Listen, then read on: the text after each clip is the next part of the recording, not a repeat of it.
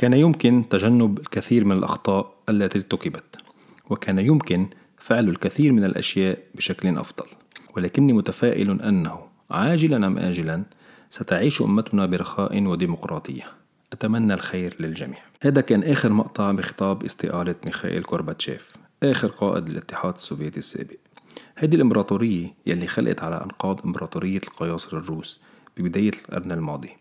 وكانت أول مشروع سياسي بيتبنى الأفكار الماركسية بالحكم والاقتصاد بيبصر النور. فلاديمير لينين أحد أهم ثورجيي القرن العشرين توقع قبل سنوات عديدة من الثورة على القيصر أن الوعي الطبقي سيقود العمال في المدن لعنف ثوري للتخلص من الأرستقراطية والبرجوازية وبيؤدي لقيم الدولة البروليتارية التي ستعمد لتبني الاشتراكية. وبيقول لينين أن كل من يريد أن يصل إلى الاشتراكية بأي طريق غير طريق الديمقراطية السياسية سيصل حتما إلى استنتاجات سخيفة ورجعية بالمعنى الاقتصادي والسياسي. مرحبا أنا عبد الله ومعي روبوت الافتراضي يونس من بودكاست يلا بودكاست. بيلا بودكاست بنحكي أنا ويونس عن السياسي عن الاقتصاد وعن التكنولوجيا.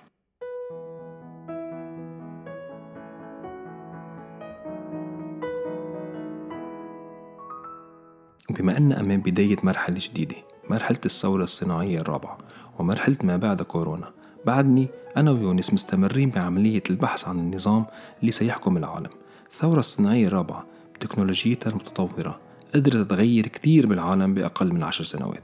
كورونا المتجدد بأقل من شهرين شل الاقتصاد العالمي وغير كل الحياة اللي كنا عايشينها وكل شيء متعودين عليه. بإطار هالبحث كنا حكينا أنا ويونس بالحلقات السابقة عن الرأسمالية بوجهها النيوليبرالي الغربي وخاصة بالولايات المتحدة والشرقي وخاصة بالصين. مش من الصدف أنه أكبر اقتصادين بالعالم بيعتمدوا تقريبا نفس النظام الاقتصادي ولو اختلفوا قليلا بالشكل ولكن بالعمق النظامين بيعتمدوا على رأس المال الخاص وعلى جيوش من العمال لتطوير هذا الرأس المال. وهيك استطاع الرأسماليون بالنظامين من التحكم بالسلطة والقرارات مما أدى لحكم الأقلية للأكثرية بعكس المبادئ الأساسية للديمقراطية. والنتيجة. نظام سياسي يعمل عند النظام الاقتصادي وبالحالتين الإنسان بخدمة الاقتصاد وليس العكس. ولكن ما رح تكمل عملية بحثنا.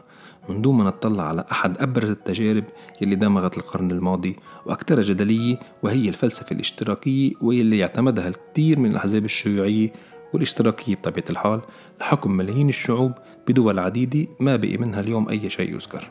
القاسم السياسي المشترك بين معظم هالدول الاشتراكية كانت توتاليتارية أي حكم حزب واحد وبكتير أحيان شخص واحد بالأغلب كان جنرال عسكري يؤله ولا كلمة تعلو فوق كلمته.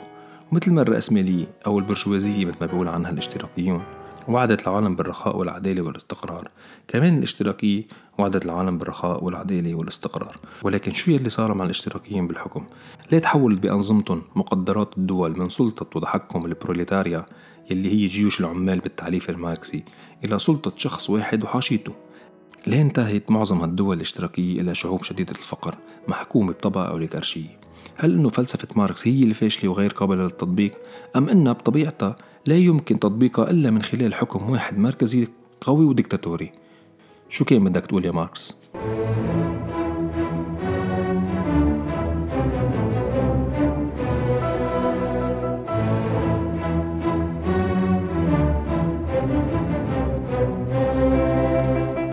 فلنجعل الطبقة الحاكمة ترتجف من الثورة الشيوعية. ليس لدى البروليتاريين شيئا يخسرونه إلا قيودهم لديهم العالم لكسبه. يا عمال العالم اتحدوا. هيك قال كارل ماركس. يلي بيعتبر هو وفريدريك إنجلز إنه تاريخ أي مجتمع ليس سوى تاريخ صراعات طبقية. هلأ إذا صدقنا هالكلام مصيبة وإذا ما صدقنا كمان مصيبة أكبر.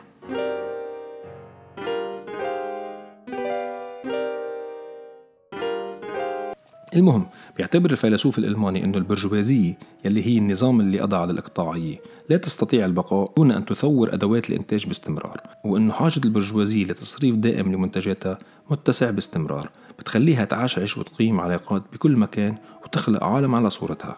البرجوازية بحسب الثنائي الألماني خلقت مدن وأخضعت الريف لسيطرة المدينة والشعوب الفلاحية للشعوب البرجوازية والشرق للغرب. وحشرت السكان ومركزت وسائل الإنتاج وركزت الملكية في أيدي قليلة. هذه الأسلحة كما سماها ماركس وإنجلز صنعتها البرجوازية للقضاء على الإقطاعية وهي أي البرجوازية أنجبت الرجال الذين سيستعملون هذه الأسلحة أي العمال العصريين أو البروليتاريين للقضاء عليها. وهيك بتكون البرجوازية مثل المشعوذ يلي فقد السيطرة على التحكم بالقوة الجهنمية يلي استحضرها. وبيقول الثنائي أنه العامل ليس فقط مستغل من صاحب رأس المال بل أيضا يخضع لسلطة برجوازيين آخرين مثل مالك البيت والبقال وغيرهم. وأن أجور العمال بتقلب دائم بسبب المضاربة المتعاظمة بين البرجوازيين أنفسهم والأزمات التجارية الناتجة عن البرجوازية مما يزعزع باستمرار الوضع المعيشي لهؤلاء العمال وبيؤدي لصراع بين العامل والبرجوازي ويتحول تدريجيا لصراع بين طبقتين وينفجر بعدها بشكل شغب. بحسب ماركس ينتصر العمال من وقت لآخر ولكن انتصارهم هو إلى حين.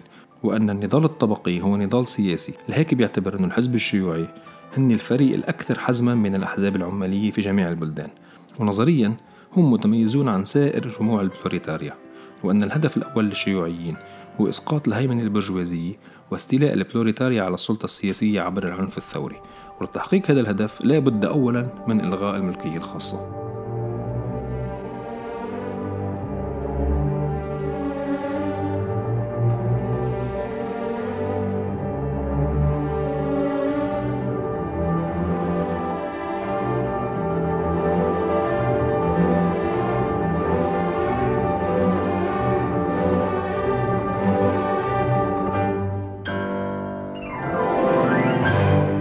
إذا تقوم الفلسفة الاشتراكية التقليدية على إلغاء الملكية الخاصة وتمركز أدوات الإنتاج كلها بإيد الدولة أي بمعنى آخر بإيد البروليتاريا حتى لو اضطر الأمر للانتهاك الاستبدادي لحق الملكية.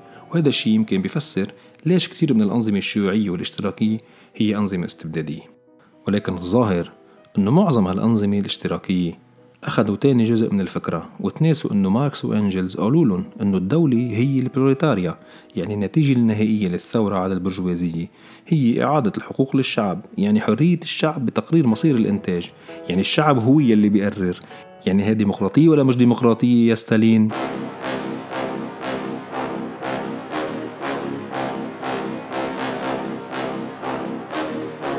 إذا بالفلسفة الاشتراكية الملكية العقارية هي ملكية عامة وكذلك وسائل النقل والمصانع والأراضي الزراعية. وعملية التسليف يجب أن تكون محصورة بمصرف مركزي تملكه الدولة واللي بدورها بتحط خطط الإنتاج وتحصر عمليات بيع وشراء الإنتاج والمحاصيل عبر نظام اقتصادي موجه من السلطة المركزية. ويرى الاشتراكيون بإلزامية التعليم المجاني للأطفال والعمل التدريجي على إزالة الفوارق بين المدينة والريف عبر التوازن بين العمليات الصناعية والزراعة. كما أن النظرية الماركسية الاقتصادية بتحدد أسعار البضائع بحسب عدد ساعات العمل اللازم لإنتاجها أو كما تعرف بنظرية العمل في القيمة. للأسف معظم التجارب الاشتراكية والشيوعية بالقرن الماضي فشلت بتحقيق هالأهداف. أولا لأن معظمها كانت نتيجة ثورات عسكرية عنفية تحولت مع الوقت لأنظمة استبدادية.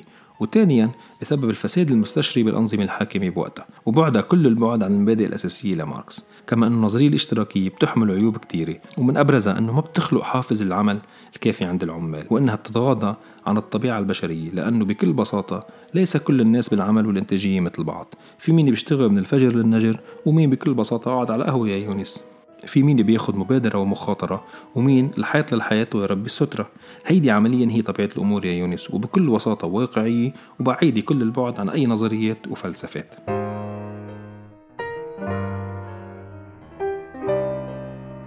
طيب وهل من العدل يا يونس إنه تلغى الوراثة مثل ما بيدعي لها ماركس؟ يعني تخيل يا يونس أنا وغيري كتار كتير تعبنا نحن وأهلنا واشتغلنا وجمعنا ثروة صغيرة من عملنا المتواصل وليس من رأس مال. ما بيقدر أولادنا يستفيدوا منه كمان يونس بتصور أنه هالنظرية ضد الطبيعة البشرية وأيضا بتقتل أي حافز للبناء والتطور. وإذا الأفراد والمواطنين فقدوا حافز التطور كيف بدها تتطور الأمم يا يونس؟ وعن موضوع تحديد الأسعار بحسب عدد ساعات العمل. طيب فهمني يا يونس أنت روبوت الافتراضي وبتكتب معي بذكائك الاصطناعي ويلي بدي أنا فيه ساعات لأكتبه أنت بدك فيه دقايق. بقى كيف بدفع لك أنا؟ يعني كيف ممكن نظرية العمل في القيمة تبع ماركس تحدد لي سعر يلي عم تنجوه أنت وغيرك من الآلات؟ وهذا مثل تاني يا يونس. خلينا نفترض إنه رسام قعد عشر ساعات يرسم لوحة وما عجبت ولا شخص وما حدا طلب شرائها شو بتسوى ثمن هاللوحة؟ صفر أو قيمة عشر ساعات من وقت الرسام؟ كمان إشكالية أخرى يا يونس. نظرية أنه تجمع العمال كلهم بطبقة واحدة تتخطى كل الفوارق الدينية والمناطقية والقومية التانية أمر شبه مستحيل. حلوة النظرية بس أحلام وردية. وكمان مش معقول نخلي المجتمع دايما مقسوم أفقيا بين طبقتين بصراع دائم. وأيضا وأيضا كيف ممكن إنك توضع مقدرات المجتمع كلها من أراضي ومراكز إنتاج بإيد الدولة يلي هي وبحسب التجارب العملية بإيد أقل من عشر أشخاص بيسيطروا على القرار؟ مين بيضمن إنه القايمين على هالدولة ياخدوا القرارات الصحيحة أو يكونوا عادلين ويحكموا باسم الأكترية البروليتارية؟ يعني شكلها يا يونس اشتراكية ماركس ما بتفرق عن برجوازية الحاج ريغن أو رأسمالية شي جين بينغ من الناحية السياسية. بالنتيجة العملية مقدرات الشعوب وقراراتهم ومصيرهم بقيت زمرة قليلة حاكمة يعني المرة الثالثة يونس عم نوصل لنفس الاستنتاج. حكم أقلية وليس حكم أكترية بس هيك يا يونس سكرت بوجنا لا الرأسمالية عجبتنا ولا الاشتراكية. بس طول لي بالك مش على أساس بدك تخبرنا عن جدو بيرني ساندرز وعن الاشتراكية الديمقراطية.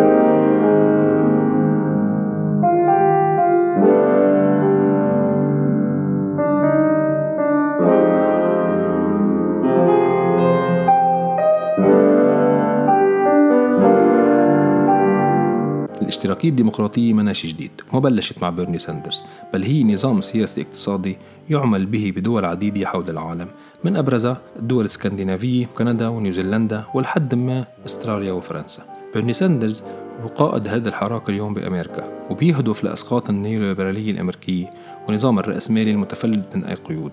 الاشتراكية الديمقراطية يونس هي نظام رأسمالي وليس اشتراكي بالمعنى التقليدي للكلمة يعني ما كثير خصها باشتراكية ماركس وإنجلز ورفاقهم الشيوعيين. الاشتراكية الديمقراطية توضع رفاهية المواطنين أو ال well-being قبل معدلات النمو الاقتصادي يعني النمو الاقتصادي وفرص العمل هي الوسيلة وليست الهدف بحد ذاته. بيعمل اشتراكيين ديمقراطيون على توزيع أكثر عدلا للثروات والأجور. عبر قوانين بتحد من جموح الرأسماليين نحو الاحتكار والأرباح الطائلة وتكديس الأموال على حساب العموم وبيعطوا دور أكبر للدولة ومؤسساتها لسن وتطبيق هالقوانين والتشريعات الضرورية دون إلغاء الحقوق الفردية مثل حرية التملك والمبادرة وغيرها. كما أن الاشتراكية الديمقراطية تهدف لصون الحقوق الأساسية للمواطن مثل حق التعليم المجاني حق الرعاية الصحية المجانية حق تملك المسكن شبكات الضمان الاجتماعي مثل تعويضات نهاية الخدمة تعويضات البطالة وأكيد حقوق العمال المتنوعة مثل تحديد ساعات العمل والإجازات والحد الأدنى للأجور وغيرها كتير.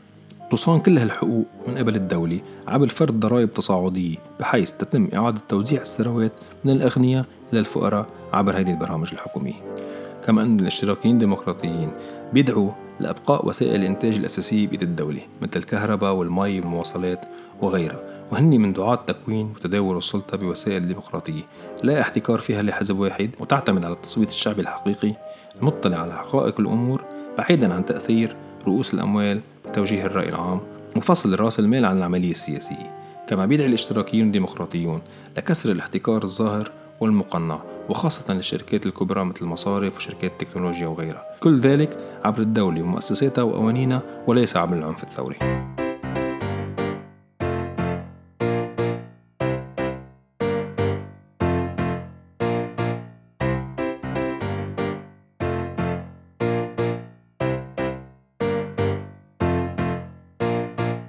وهيك يا يونس بنكون وصلنا لختام جولتنا على معظم الأنظمة الاقتصادية والسياسية المعمول بها. حول العالم. وشفنا أن الأيديولوجيات المتطرفة يمينا أو يسارا لا يمكن أن تكون الحل للمستقبل. وشكله بعد هالبودكاست يا يونس مش رح يبقى لنا صاحب. بس أنا يا يونس بيني وبينك وما تقول لحدا. بدي أعترف لك إني ميال للاشتراكية الديمقراطية. ولكن كيف ممكن ينتقل هذا النظام؟ من نظام دول معدودة على أصبع الإيد الوحدة ليصير نظام عالمي جديد بعيد عن جشع النيوليبراليين ونفاق الصينيين وتنظير الشيوعيين. شو هو هالعالم الجميل يلي بنحلم نعيش فيه بعد كورونا يونس؟ وكيف ممكن تحقيقه؟ هذا يلي رح نشوفه سوا الأسبوع الجاي. بآخر حلقة من الموسم الأول ليلا بودكاست موسم العالم بعد كورونا. ما تنسوا تتابعونا على موقع blog يلا dot com وعلى منصات البودكاست أبل سبوتيفاي وساوند كلاود وموقع فيسبوك وقريبا تويتر. يسعد صباحكم إذا عم تسمعونا الصبح ومساكم إذا عم تسمعونا المساء.